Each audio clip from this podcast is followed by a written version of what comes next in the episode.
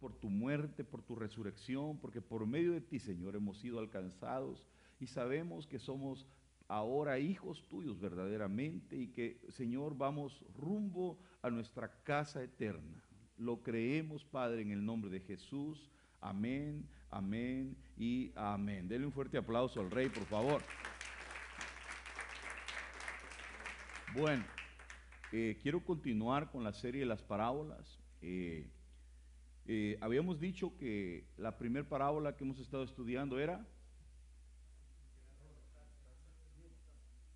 la semilla de mostaza, que dice que llega a ser tan grande la hortaliza que parece un árbol y dice que aún las aves anidan sobre ella. pero dice que lo, lo, interesante que quiero que notes es que dice que es una semejanza del reino. Diga conmigo, semejanza del reino. O sea, es algo que está representando el reino de Dios. Eh, habíamos dicho que habían grados de fe. Dijimos que hay personas que son sin fe. ¿Verdad? La Biblia dice, pero sin fe es imposible agradar a Dios. También dijimos que hay gente que tiene poca fe. Este hombre dijo, le dijo el Señor, hombre de poca fe, ¿por qué dudaste? Entonces, las personas que dudan son gente que tienen poca fe. Dígale que está a su lado, no dudes. Pedro dudó cuando ya iba caminando en el agua y entonces se hundió. La poca fe nos hunde. Eh, están los de mucha fe. La Biblia dice, dice Jesús se maravilló y dijo, no he hallado sobre Israel tanta fe como la que hay en este hombre. Y esa palabra tanta eh, en el original se dice mega, que es mucha o grande. Que Dios te dé mucha fe, hermano. Ministra que está a su lado, dígale que Dios te dé mucha fe. Mateo 15, 28. Entonces respondió Jesús y le dijo: Oh mujer, grande es tu fe, sea hecho contigo como quieres. Y su hija fue sanada desde aquella hora. Note que sin fe no agradamos a Dios. Comienzo. Isaías 48, 3. Las cosas pasadas desde hace tiempo las declaré, de mi boca salieron y las proclamé. Las proclamas nacen y salen del corazón de Dios. Todavía hay gente que dice, no, eso de las proclamas, yo no sé quién se lo inventó. Aquí se lo voy a, marcar. Mire. Y la Biblia está llena de proclamas. Y él dice, desde tiempos pasados yo se las, les, les, he proclamado a ustedes. Esa palabra, hermanos, el año de la salió del corazón de Dios. Y ha sido proclamado para nuestras vidas y lo tenemos que creer. Y él dice, de repente actué y se cumplieron. Por cuanto sé que eres obstinado. Un enemigo de la fe es la obstinación. Cuando alguien es obstinado, no cree. Diga conmigo, fuera toda obstinación. mire, aquí está, ¿ve? Sé que eres obstinado, que tendón de hierro es tu cerviz y de bronce tu frente. Es que, mire, hermano, ahí lo que está diciendo es que hay gente que, mire, es duro de, de sus pensamientos. Nadie les puede decir nada porque lo que ellos creen, eso es lo correcto. Solo lo que ellos dicen, eso es así. Si ellos dicen es negro, es negro y nadie me saca de ahí, aunque sea blanco. Por eso la Biblia dice que hay caminos que al hombre, al hombre le parecen rectos, pero al final ellos no lo saben y son de muerte. Y Dios les está diciendo, ese camino te va a llevar a la muerte, pero como él no ve el, el final, él cree que va por el camino correcto porque su mente es de, hierro, es de, de, bronce, es dura, es como piedra. Entonces lo que Dios quiere es quebrar toda mentalidad de piedra. Dios quiere quebrar toda obstinación en nuestras vidas y que podamos ser flexibles y saber que el que oye eh, consejo llega a viejo. El que no oye consejo no puede comprender los propósitos de Dios en la vida. Entonces la obstinación eh, trunca la fe en nuestras vidas. El Señor le dice, tu cerviz es de bronce, tu frente es, es, un, es un tendón de hierro, le dice. Yo pues te las declaré desde hace tiempo, o sea, estas cosas, las cosas buenas, las nuevas, las proclamas desde hace tiempo, antes de que sucedieran, te las proclamé. Diga conmigo, te las proclamé. Otra vez, ¿qué dice aquí? Pero en la Biblia no está la palabra proclamar. Ese es un invento de la gente. Así dicen. Te las proclamé, no sea que tú dijeras, mi ídolo me las hizo. Porque viene un año profético para nuestras vidas, cada año es un ciclo profético de Dios y suceden cosas. Eh, yo, para mi vida se cumplió el año del renuevo. Y así ha sido el año de la libertad, así fue el año de la prosperidad, así fue, todo cada año se ha ido cumpliendo. Pero hay gente que se le cumple un ciclo profético y como es obstinada dice, mi ídolo me hizo el milagro. Eso es lo que está diciendo la Biblia, ¿o no? Yo te las he proclamado, dice el Señor, desde antes. Desde mucho atrás te las proclamé, ya estaban en mi corazón estas proclamas, dice el Señor, para que no fueras a decir mi ídolo me hizo el milagro. Léalo, mire lo que está en rosado.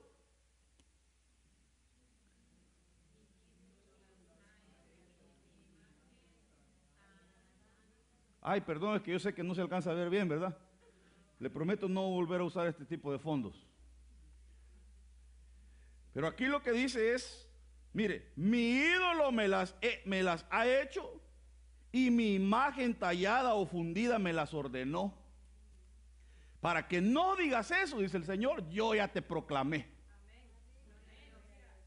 Los has oído, míralo todo, y vosotros no lo declararéis.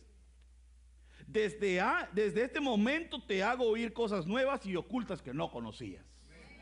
Entonces cuando tu fe se activa, tú, automáticamente tus oídos espirituales se activan y empiezas a escuchar cosas nuevas y cosas que no conocías. Empiezas a comprender.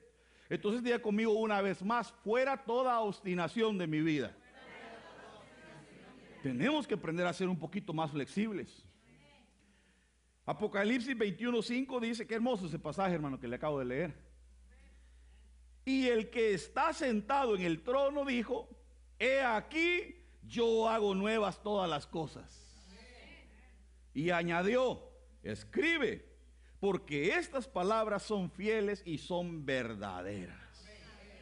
Que no, para que no digan que el Señor miente, porque Él no es hombre para que mienta, ni hijo de hombre para que se arrepienta. Entonces Dios tiene el poder de hacer las cosas nuevas. Dios tiene el poder de hacer las cosas nuevas. No importa lo que sea. Pastor, ¿y me puede hacer nueva a mi, esposa? Bueno, la que tienes, te la puede cambiar.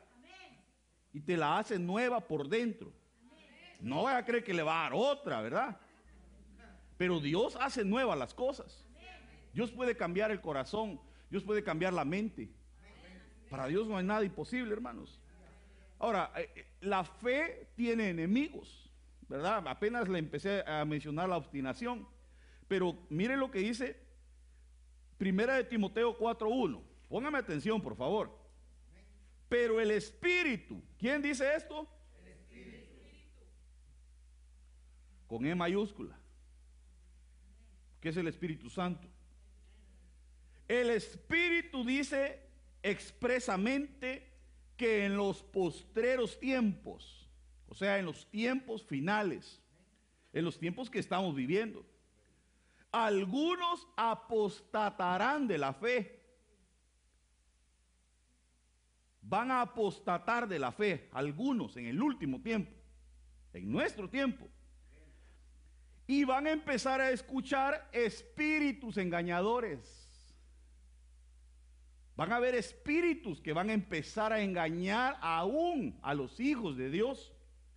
Y van a empezar a escuchar doctrinas de demonios. O sea que los demonios enseñan. Y tienen su propia doctrina, la doctrina de los demonios. Y uno tiene que tener cuidado porque no va a ser que un demonio le esté enseñando a uno. Porque la, la doctrina no salva, pero puede perder a alguien. Usted no se salva por doctrina.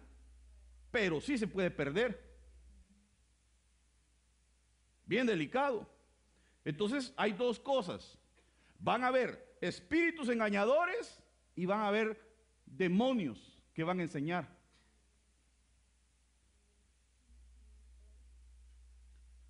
¿Cuáles son los ataques en el último tiempo? Y doctrinas de demonios. Pueden ser doctrinas que los demonios les enseñaron a algunos que predican, que, sea de cualquier religión, que la está enseñando por revelación de demonios. Y entonces va a estar grueso. Nuestro tiempo es un, es un tiempo delicado, hermano. Solo le voy a poner un par de versiones para luego enseñarle lo que sigue después de este versículo. Porque ahí nos va a aclarar más. Dice Arcas Fernández, el Espíritu proclama.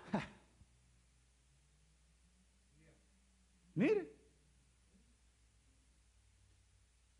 O sea que hay tipos de proclama o no. Que en los últimos tiempos algunos desertarán. En la otra decía, apostatarán. Apostatar es desertarse. Usted sabe que un desertor en un ejército, por ejemplo, es alguien que eh, dice está enlistado, eh, ha firmado su contrato de tres años, de cinco, no sé yo, y entonces sin antes terminar su contrato para servir a su país, él renuncia y se va. Entonces ese se le llama desertor.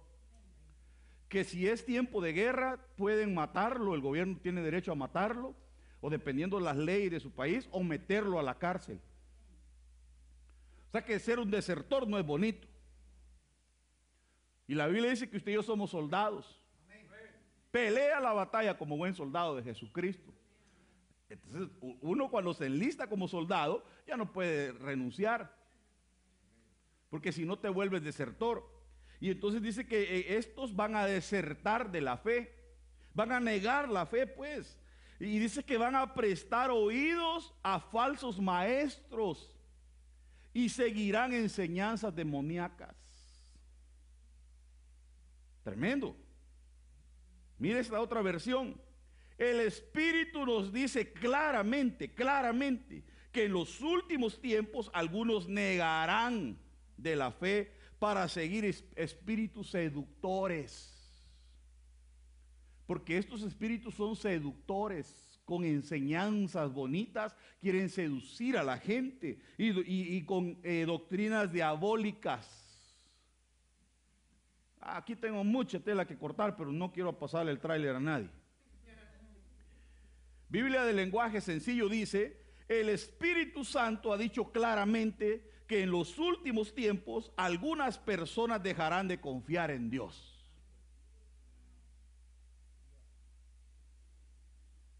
¿Van a dejar de confiar en Dios? Hermano, perdón. Eh, ¿Quién es tu confianza?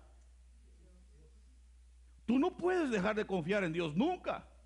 Ah, no, pero es que me está llevando el río, pastor. Mire, mi situación, mi vida eh, es complicada en este momento. Yo no creo que Dios, Dios está contigo. El hecho de que te estén pasando cosas no quiere decir que Dios no está contigo. Quiere decir que Dios te está pasando por un proceso porque Él conoce los planes para tu vida. Él sabe lo mejor adelante en tu futuro. Y puede ser que hay algo que te puede estorbar y viene Dios y te trabaja. Porque Él es como el alfarero. Dile que está a tu lado, por favor, ayúdeme. Dígale, Dios está procesando tu vida. Pero entonces hay gente que cuando le va bien, Dios es Dios. Ay, Señor, gracias porque, porque eh, estoy ganando muy bien, porque me dieron salario nuevo, me dieron aumento. Gracias Dios, eres un Dios lindo. ¿Le roban el carro? El día que le roban el carro aparece el vecino que es un gran borracho malcriado con carro nuevo del año estrenando y el, carro suyo se lo robaron, la guarola. Y en ese momento que se lo roban, usted esperando a la policía para que le hagan el reporte y el otro llega, pip, vecino, quiere que le dé un raite. Mire, huélalo, huele a nuevo. Y ahí te pones bien bravo y dices, sí, y yo que soy hijo de Dios.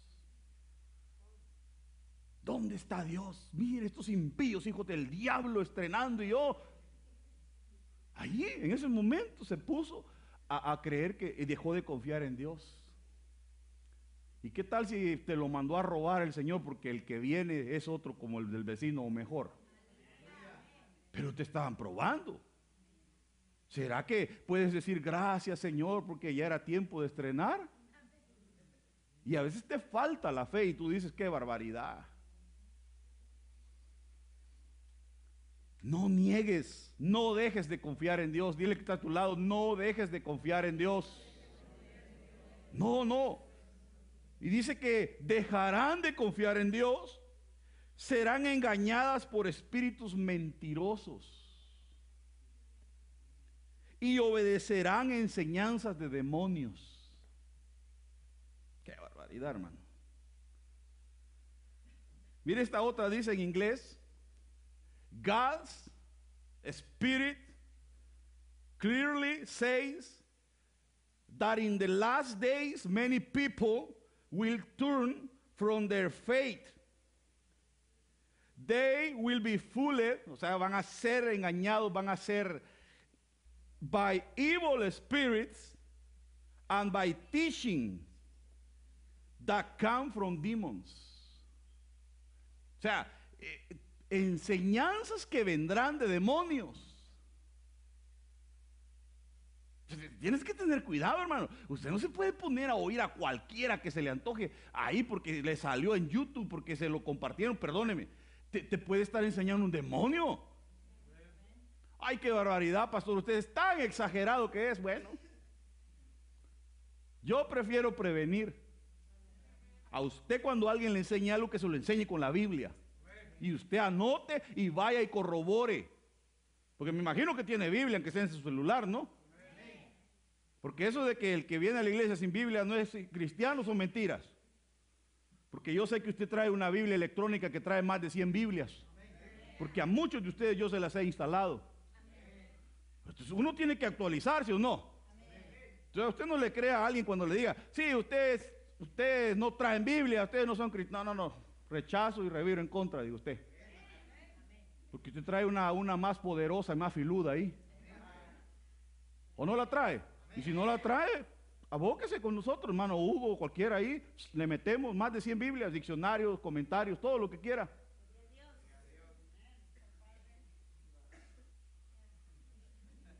Entonces, cuando no habían Biblias, que no había papel, los que no traían Biblias eran cristianos, entonces. Eso no te, no te, el hecho de que traigas o no traigas, porque hermano, perdón, en mi tierra había unos que pasaban con la Biblia debajo del brazo, así, mire, y cuando veían a los muchachos ahí vagando, marihuaneros, uy, hijos del diablo. Pero iban con su Biblia, hermano, bien religiosos. Y le apuesto que hay gente que tiene Biblia y ni la lee. Hay otros que la usan como amuleto. Voy a pegar el Salmo 91 en la puerta y aquí los malos espíritus ya no van a entrar. Entonces el mal espíritu llega a la puerta, ve el que habita el abrigo del Altísimo, moraba a la sombra del Omnipotente, diría, Jehová, esperanza mía, castigo mío, mi Dios en quien confiaré, Él te librará del lazo del cazador, de la peste destructora, con su pluma te cubrirá debajo de su ala, estará seguro que dará su verá, porque lee rápido, ¿va? Y cuando termina, ¡ay! Me voy, porque es el Salmo, no es... Mentiras. La Biblia la tienes que leer y tiene que volverse parte de ti. Jesús reprendió al diablo en el desierto cuando estaba en la tentación por medio de la palabra de Dios. A ver, si eres hijo de Dios, convierte estas piedras en pan. Y Jesús le dijo, no solo de pan vivirá el hombre, sino de toda palabra que nace de la boca de Dios. Tú tienes que tener la palabra en tu corazón, en tu mente, porque esa es la promesa. Para que cuando venga eh, a decirte a alguien, mire, usted ya se está poniendo viejo, reprendo en el nombre del Señor Jesús.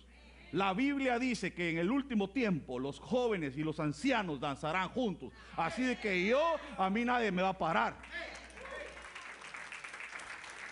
A, usted que nadie le venga a decir, ay no, es que usted ya, ya tiene más de 40, ya no puede danzar. ¿Cuál? Por eso tiene que conocer la, conocer la Biblia. Usted diga, mire hermana de la danza, ¿En qué parte de la Biblia dice que los mayores de 40 no danzan? Pero por eso tiene que conocer la Biblia uno. Entonces, eh, hay, híjole, hay, enseñanzas que van a venir de demonios, hermano. Pero entonces yo, la pregunta de esta noche es, ¿cuáles son las características de estos espíritus y de, estos, de, y de estas doctrinas diabólicas? Porque tiene que tener unas características. Ahora vea los versículos que siguen después de este que le acabo de leer. En el 4.1 estábamos, mire el 4.2 dice, y con hipocresía hablarán mentiras. Con hipocresía hablarán mentiras, teniendo cauterizada la conciencia. Prohibirán casarse. Por eso le digo que van a salir con unas doctrinas que son de demonios yo me recuerdo, hermano, cuando yo estaba pequeño, habían llegado unos, parece que eran de Corea, allá a mi país, y pasaron por todo el pueblo, y ¿sabe qué iban haciendo? Cazando los perros, los chuchos. Pero no cazándolos de, con Z, sino con S. Y, y, saber de qué doctrina eran. Yo solo me recuerdo que pasaron cazando chuchos. Y les hacían su boda ahí. El terry con el aguacaterri y se juntaba. y ya nacía el eléctrico. Eléctrico porque era corriente con corriente, ¿va? Y ya se hacía la boda, imagínese, hermano. Y que le parezca chistoso, en este tiempo van a aparecer un montón de cosas raras. Y mucha gente, ay, sí. Perdóneme, eh, los tiempos que, estamos viviendo son difíciles, hermano. Cuando eh, eh, el hombre y la mujer que tenían derecho a casarse, que fue establecido por Dios, por tanto el hombre dejará a su padre y a su madre, se unirá a su mujer y los dos serán uno. E, esa fue la regla, el derecho que les dieron. Ahora los que pueden casarse ya no quieren casarse, sino que quieren divorciarse. Y los que no tienen que casarse, esos eh, pelean por casarse. Hasta que lo lograron desde hace algunos años. A los que no les tocaba según la Biblia. Estoy hablando según la Biblia. Y que no me vean con cuentos de que, ay, sí, hay que demandarlo y que no sé qué. Que yo estoy hablando de la Biblia. La Biblia dice, dejará el hombre a su padre, a su, mujer, a su madre y se unirá a su mujer. Ya aparecen dos barbudos ahí de la mano peleando. Queremos casarnos. Entonces pelean, luchan y, les otorgan los derechos, se pueden casar, hasta le puede dar papeles un hombre al otro, les dan prioridades para adoptar niños. Se está peleando en las escuelas por establecer leyes, eh, cuadernos, libros. Yo le he enseñado materiales, cosas en la internet que hay, donde quieren enseñarles que un niño puede elegir desde temprana edad si él quiere ser niño o niña. O otra cosa, porque hoy hay más de 120 géneros. Ahí está el hombre este que dice que él tiene no sé cuántos años, más de 50, 60, y dice que él es niña de como de tres años. Y apareció otra familia loca y lo adoptó como niña. Y lo llevan al kinder. Y es un gran viejote así, pero él, ay, soy niña. Imagínense a dónde está llegando el mundo, hermano. Está la otra vieja allá en otro país que dice que se siente ballena. Y peleó, peleó y que le den su título de que es ballena, hermano. Pues si se quiere sentir ballena, que come, y que trague lo que quiera, pero que no moleste.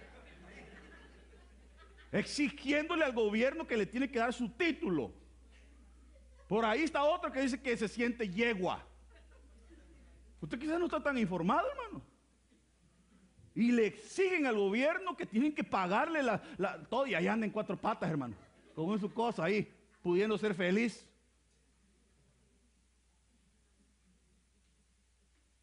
Ya solo falta que aparezca uno. Yo quiero ser chucho. Porque hermano, dentro de todo este relajo hay tantas definiciones ahora de sexualidad. Por ejemplo, ecosexual, uno que esté enamorado de un árbol. Ya me imagino yo abrazando al palo ahí, I love you. Hermano, perdóneme, habiendo tanta mujer bonita.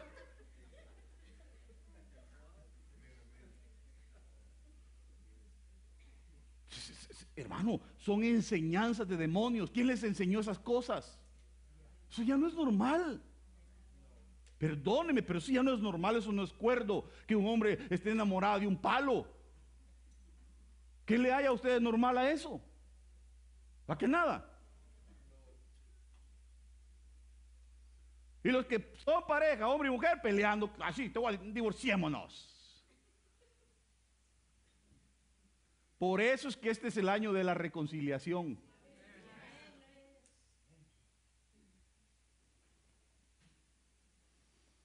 Pero, pero mire, terminemos por favor este pasaje. Prohibirán casarse y mandarán abstenerse de alimentos por eso a mí, hermano, me caen mal eh, algunas religiones que, sí, miren, no tienen que comer camarones. Tan buenos que son, hermano. Que no coman ellos. ¿Por qué no? Si el Señor le dijo a Pedro, Pedro, mata y come, porque no llames inmundo lo que yo ya santifiqué. Para eso usted ora. Bueno, si no ora ya es otra cosa, ¿va? Pero usted ore. Yo por eso cada vez que voy a comer, sea en mi casa, sea donde quiera, yo oro. Señor, bendice estos alimentos que no vayan a estar envenenados, embrujados. Porque dice la Biblia, comerán cosas mortíferas y no les hará nada. Pero, pero ore. Entonces coma, que le lleven. Tan bueno que es el tunco, el chancho. No, el, puerco es un animal inmundo. Sí, porque son religiosos. Porque a Pedro le tuvieron que quebrar la mentalidad. Tampoco no se la pase comiendo tunco todo el tiempo, hermano. Amén, porque también es malo, tanto pues en exceso, pero hermano, yo uno trata de cuidarse, pero una pupusita de chicharrón tan ricas, hermano. ¿O no? Entonces son, eh, y hay iglesias, hermano, que, que, enseñan ese tipo de cosas. Y ahí tienen a la pobre gente comiendo pura soya. Hermano, lo que no saben es que la soya en este tiempo ya no es pura porque ahora es, es alterada genéticamente, más del 90% en todos Estados Unidos. Y lo que producen estos químicos, ya averigüé yo, es que producen piedras en los riñones, cálculos. Usted cree que está comiendo sano. Eh, tortitas de carne de soya y todo soya, leche de soya y grandes piedras en los riñones, hermano.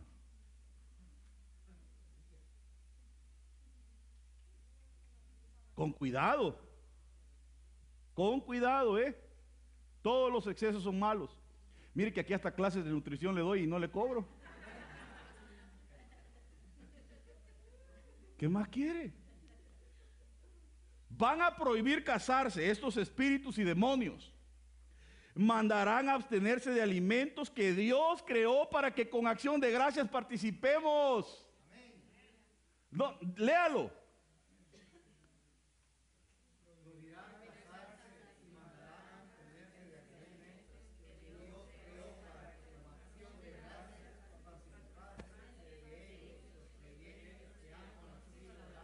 Los creyentes, los que tienen fe y que han conocido la verdad, hermano, perdón, ¿usted ya conoció la verdad? Porque Cristo dijo, yo soy el camino y soy la verdad. Él es la verdad. Y si tú has conocido la verdad, entonces no te van a engañar con estas cosas.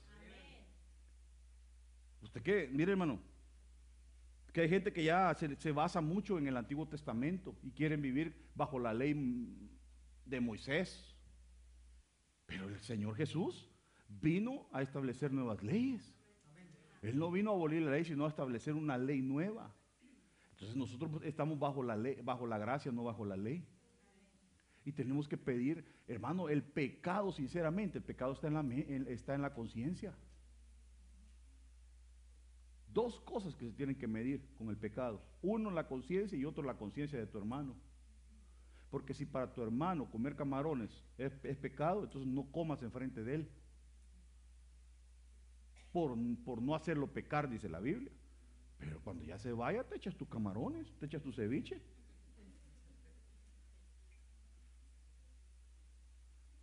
Y tampoco no estés posteando ahí, ceviche. Y el hermano ya se fue y en el camino abre el Facebook y va viendo, mira, el otro, me acabo de ir ya sacó el ceviche. Que hay unos que hermanos le, le publican toda la vida a uno. ¿ah? Ya me levanté. Al baño. Y hermano, todo. ¿Y a uno qué le importa la vida del otro? Bueno, por lo menos a mí no me importa la vida de nadie. Pero hay unos que son especialistas, hermano. Pero bueno, dejemos de hablar mal de la gente. Entonces, miren las características de estos engañadores, de estos espíritus y demonios engañadores del último tiempo. Léalas. Ya le hice una listita, mire.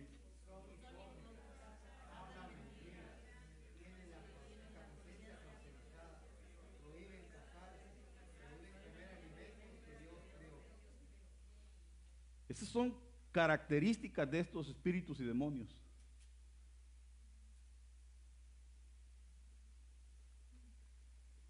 No sé si vamos a poder ver, aunque sea eh, la parte de los hipócritas. Le voy a preguntar antes de empezar. ¿A quién cree usted que en la Biblia le llaman hipócrita? Mientras usted me contesta, yo tomo agua porque usted está sentadito y yo sudando. Salud.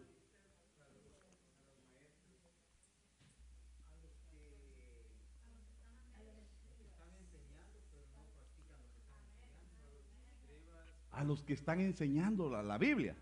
O sea que es gente de la iglesia.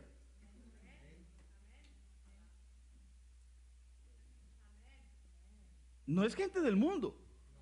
Hipócrita le llaman a unos que conocen la Biblia de Dios, la, palabra de Dios. Que conocen, son maestros. Cuidado cuando alguien se aparezca ahí creyendo que sabe mucho, ¿eh? De repente en la iglesia aparece uno, sí, sí, yo eso que dijo el pastor, yo ya lo sabía. O creen que saben más. Cuidado. Porque ese puede ser un hipócrita. Veamos algunos hipócritas, por favor. Eh, claro que los hipócritas eh, hay mucho que hablar, hermano. Por ejemplo, están las llenuras de los hipócritas. Ah, les dice fariseos hipócritas, que por fuera parecen tumbas blanqueadas, pero por dentro tienen huesos. Es una llenura, llenos de muerte. Pero no vamos a hablar de eso porque no es el tema. Veamos aunque sea un poquito de los hipócritas y a ver hasta dónde el Señor nos ayuda. Mateo 6.2. ¿Cuándo pues des limosna? Pregunto, ¿quiénes son los que dan limosna? ¿Los que están afuera de la iglesia o los que están adentro de la iglesia?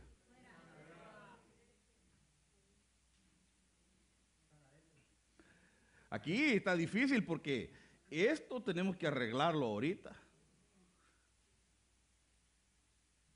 Porque aquí en la iglesia no se da limosna. Porque para empezar Dios no es limosnero.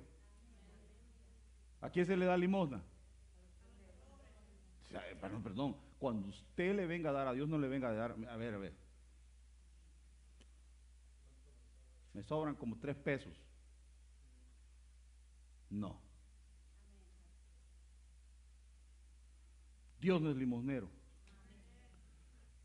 O le das o no le das, porque nadie te obliga, como decía el de Mananiza. Dice, como Dios como propusiste en tu corazón. Para dar ofrenda nadie te forza. Pero si te nace darle a Dios, dale algo bueno.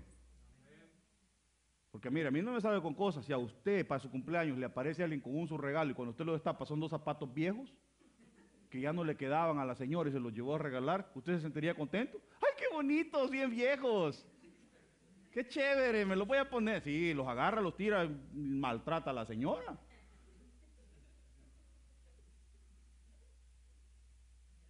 Y a veces a Dios le queremos aparecer con, con limosnas. Claro que si lo, vemos así, así se ve, pero esa palabra tiene usted que investigarla en un diccionario para que sepa qué es la limosna. Eso ya se lo dejo de tarea. Pero dice cuando tú des, no hagas tocar trompeta. Ese es el punto clave. Porque hay gente que da y quiere que lo, que lo, que lo anuncien. Yo una vez estuve en una iglesia de, Moreno, hermano, se sienta el pastor en una silla, eh, le habían puesto un, gran canastón de uvas y manzanas y todo, y la señora a la par, y a la señora le decían First Lady. Y la señora con una su corona ahí de flores, y, y ahí los dos, y era el día de ellos, no sé qué estaban celebrando. Yo por andarle metiche fui a parar ahí. Por eso cuando uno anda de chute no le va bien. Y ahí le dieron honores y todo, ellos sentados ahí, el tipo con la pierna y todo, comiendo uvitas. Y, de repente ya empezaron a pasar todos a darle, a darle al pastor una ofrenda, un regalo en, dinero. Y el maestresala o el que estaba ahí encargado, él iba diciendo, fulano de tal, 600 dólares. Eh, eh, no está mal, no está mal que le den. Lo malo es que quieren que lo anuncien. Por eso hay un dicho que dice, no sé si está en la Biblia o es un dicho que dice que lo que haga tu mano derecha que no lo sepa tu izquierda o al revés. Pero hay gente que quiere dar y quiere que lo anuncien. El hermano fulano, ¿verdad? Y quieren que anuncie, fue el que regaló tal cosa. Así que démosle un fuerte aplauso. Y aparece Don Francisco. Ah, eh, y, y acá si quiere que le hagan un show. Quiere que después de servir un mes eh, eh, se le dé honores y, se le ponga ahí un, certificado, un título, servidor del mes. Y que todos vengan, wow, hermano, ¿me puedo tomar una foto con usted? Ah, solo eso falta. Ya están como el hermano mayor del hijo pródigo. Tanto tiempo que te he servido, papá, y tú ni un cabrito me has regalado. Ahí está, Mateo 6, 3.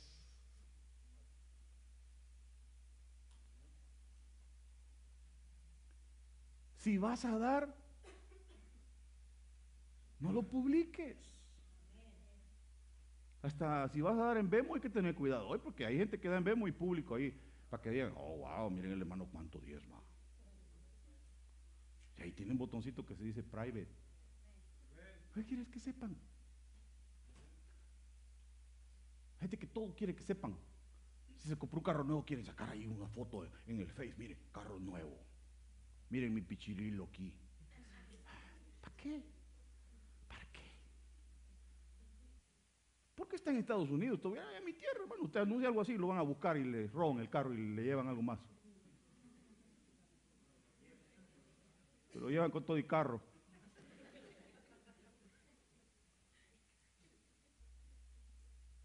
¿Por qué tiene que andar haciendo público todo? Porque no puedes darle de tu corazón al Señor lo que te nace y ahí tranquilo. ¿Ah? ¿No será que cuando uno da y quieren que suenen trompetas, eso es ser hipócrita? O tal vez no, ¿ah? Pero ya nos metimos a hablar de, las hipócritas. Hoy, hoy aguántele. No hagas tocar trompeta delante de ti como hacen los hipócritas en las sinagogas, en las iglesias y en las calles para ser alabados por los hombres, porque lo que buscan ellos es la alabanza de los hombres.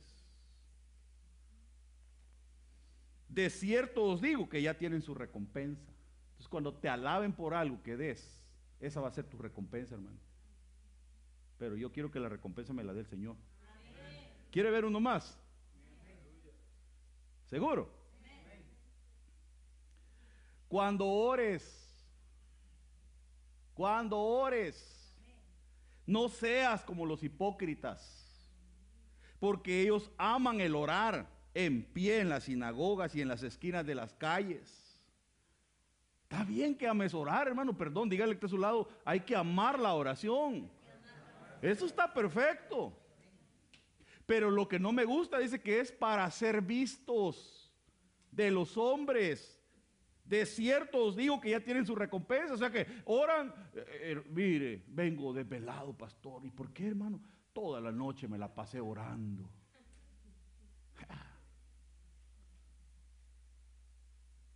Si vas a orar, ora en tu, en tu lugar secreto. Dice, dice la Biblia, cierra tu puerta tras de ti en tu lugar secreto y busca a tu Padre, porque el que busca al Señor en los secretos, en los secretos será recompensado. Y entonces cuando oras en secreto te empieza a ir bien y el Señor te bendice y la gente dice, ¿y este cómo le está haciendo? Y entonces aparecen los celosos, los envidiosos, los chismosos, todos diciendo, ay, sí, el hermano a, saber qué está haciendo, de seguro vende, es de la línea blanca.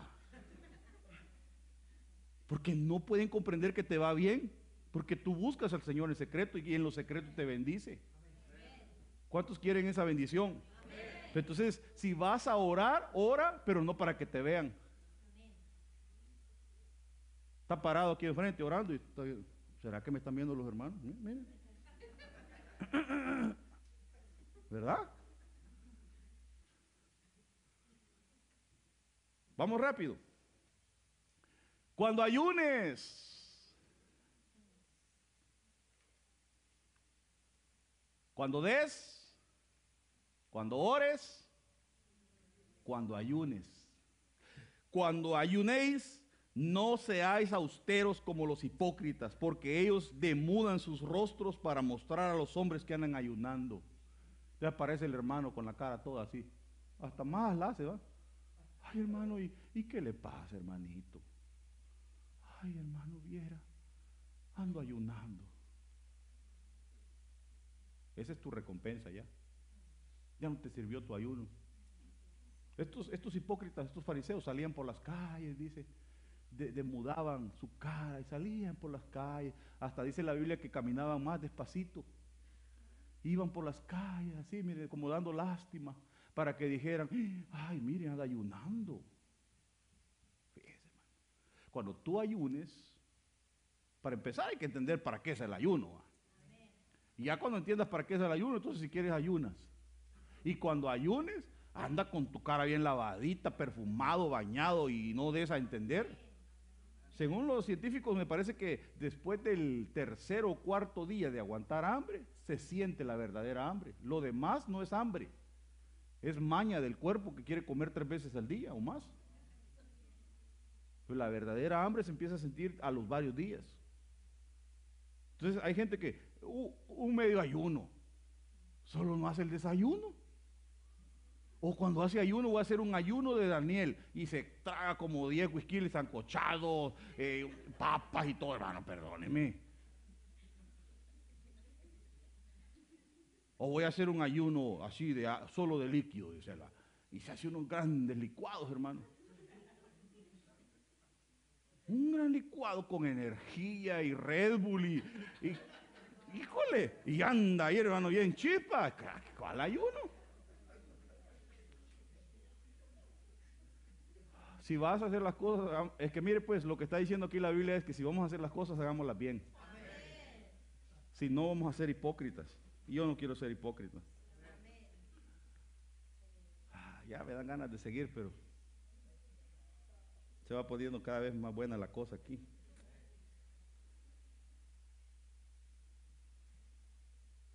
Este está bueno, hermano. Pero me lo voy a pasar. ¿Alguna vez ha visto gente que tienta a otra?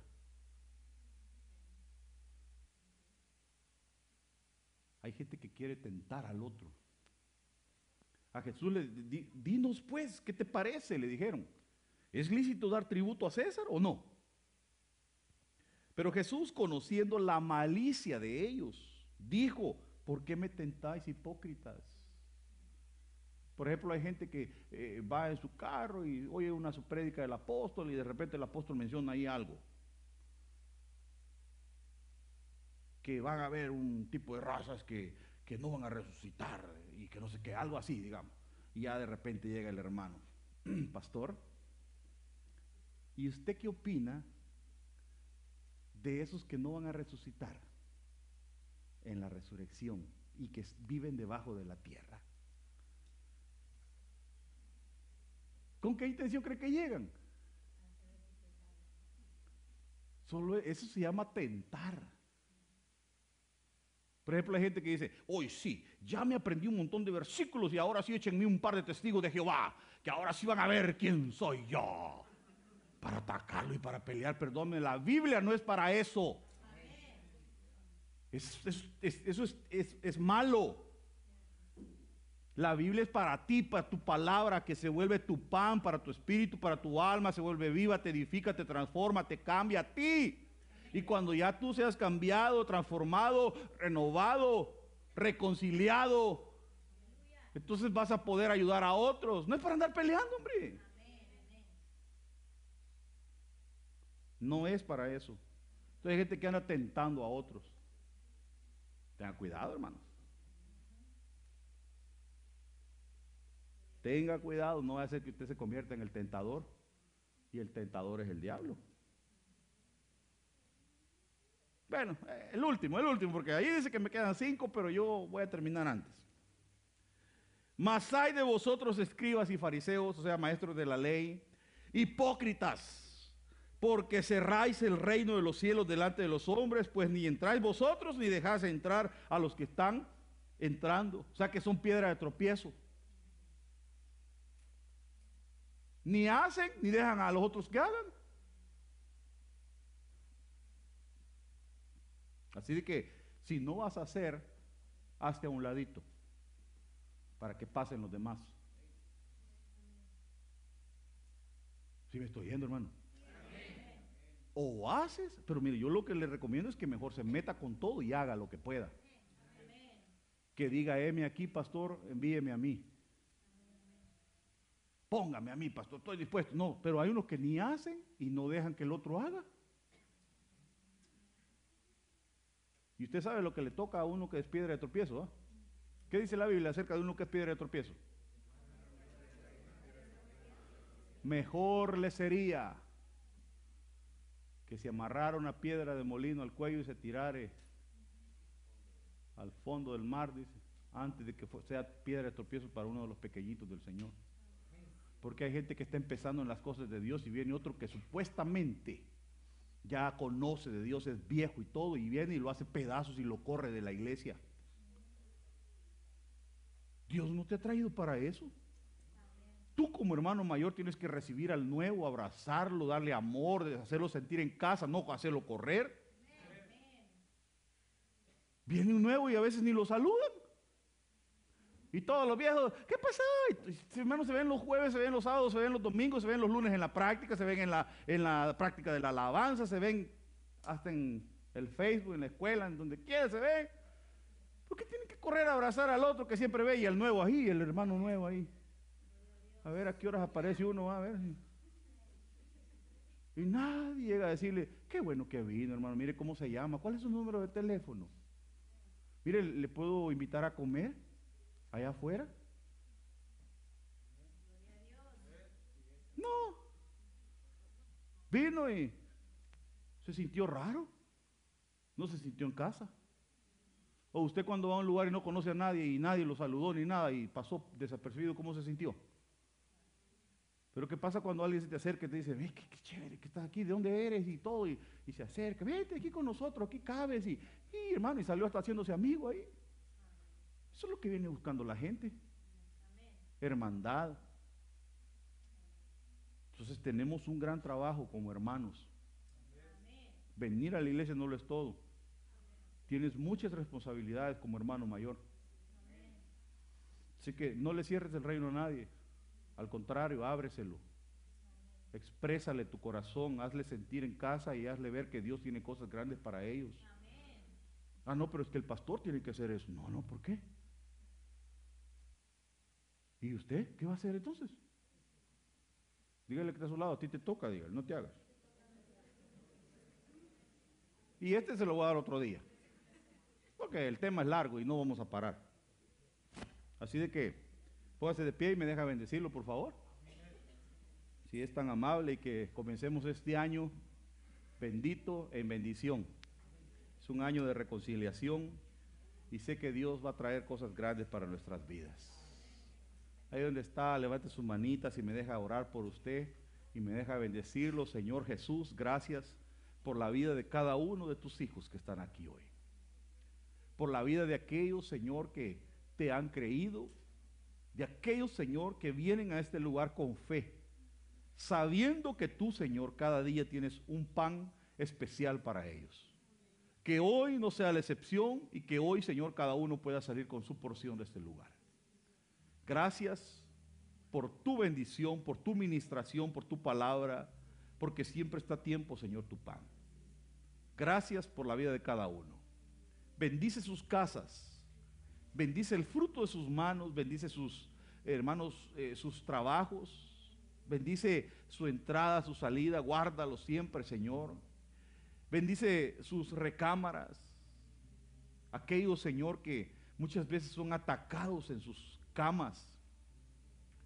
Que sea quitado todo ataque del enemigo sobre sus vidas, todo ataque en sueño. Señor, trae paz, que puedan acostarse en paz y puedan levantarse en paz. Y que puedan ser benditas sus mesas, que nunca les falte el alimento, Señor.